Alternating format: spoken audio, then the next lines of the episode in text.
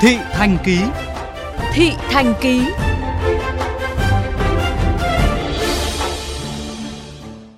Thưa các bạn, bếp yêu thương của bệnh viện Trợ Rẫy thành phố Hồ Chí Minh với nhiệm vụ lo bữa ăn cho thân nhân nuôi bệnh, bệnh nhân nghèo đã từng tắt lửa gần 2 tháng vì dịch COVID-19.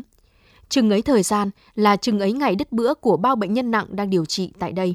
Họ co cụm trong viện phải tự lo từng bữa, ăn tạm bợ vì gần như không ra khỏi viện.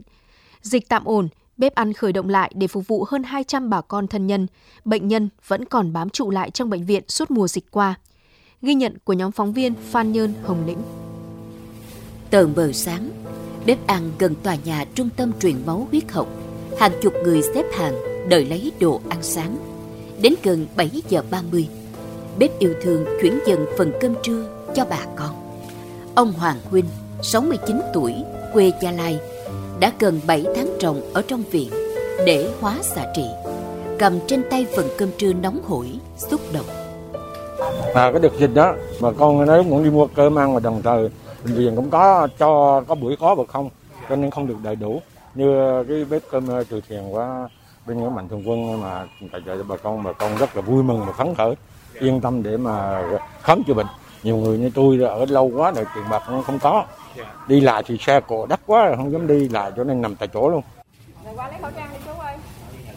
Đồng cảnh ngộ bệnh nhân Lê Văn Tài, 70 tuổi, quê ở Phú Yên, cũng xạ trị từ tháng 4 đến nay chia sẻ khi nhận phần cơm. Thì để máu cho lại đi cho máy cho mấy được thuốc, mấy tháng thuốc đâu có. Dịch quá thì ai dám dám vô mà mà cho. Từ hôm tháng 4 ở tới này luôn. Để có những suất ăn chất lượng, bếp đã tất bật chuẩn bị từ chiều ngày hôm trước đến tận khuya. Bếp ăn Bảo Hòa là một trong những đơn vị thiện nguyện góp sức cho bếp yêu thương của bệnh viện chợ rẫy, lo phụ trách bữa trưa cho bệnh nhân nghèo. Từ 3 giờ rưỡi sáng, gian bếp nhỏ tại số 51 Nguyễn Đăng Chai, quận Nhất, thành phố Hồ Chí Minh đã nghiền ngút khói.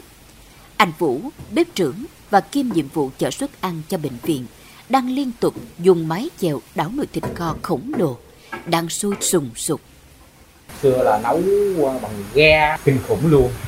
Nấu ở đây nhân viên nó ngủ phía trên, nấu ở đây hơi nó lên. Em nói như cái lò thiêu nữa. Su này em nấu không ăn rất là ngán.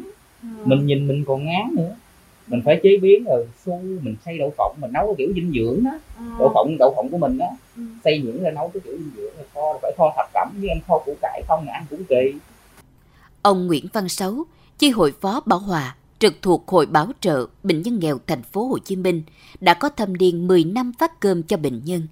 Hai năm gắn bó với bếp yêu thương từ ngày đầu. Ông Sáu chia sẻ. Nói đúng ra mình à, tham gia với bệnh viện chợ rẫy từ 2008 tới giờ đó. Thời gian gần đây bệnh viện mới nghĩ ra đưa cái hình thức là bếp ăn yêu thương. Thì lúc đó thì bệnh nhân cũng đông phát ngày khoảng ngàn rưỡi và bây giờ cũng khoảng từ 2 tới 300. Thạc sĩ Lê Minh Hiển, trưởng phòng công tác xã hội Bệnh viện Chợ Rẫy, người nghĩ ra ý tưởng mở bếp yêu thương cho biết, lúc cao điểm dịch, bệnh viện chỉ còn một vài bệnh nặng, đa số bệnh nhân COVID-19.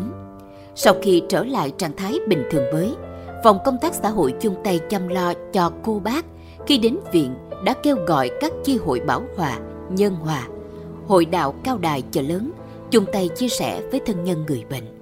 À, bởi vì chúng tôi hiểu được bếp yêu thương là nơi gặp gỡ của những tấm lòng, à, của những nhà hảo tâm, của những chuyên hội. Vì vậy thì chúng tôi đã có được cái hoạt động này hơn 10 năm nay. Và bếp yêu thương cũng là cái nơi để những à, thân nhân bệnh nhân có hoàn cảnh khó khăn, các cô, các bác đến đây để à, nhận những suất ăn nóng, suất ăn an toàn. Cho đi là còn mãi.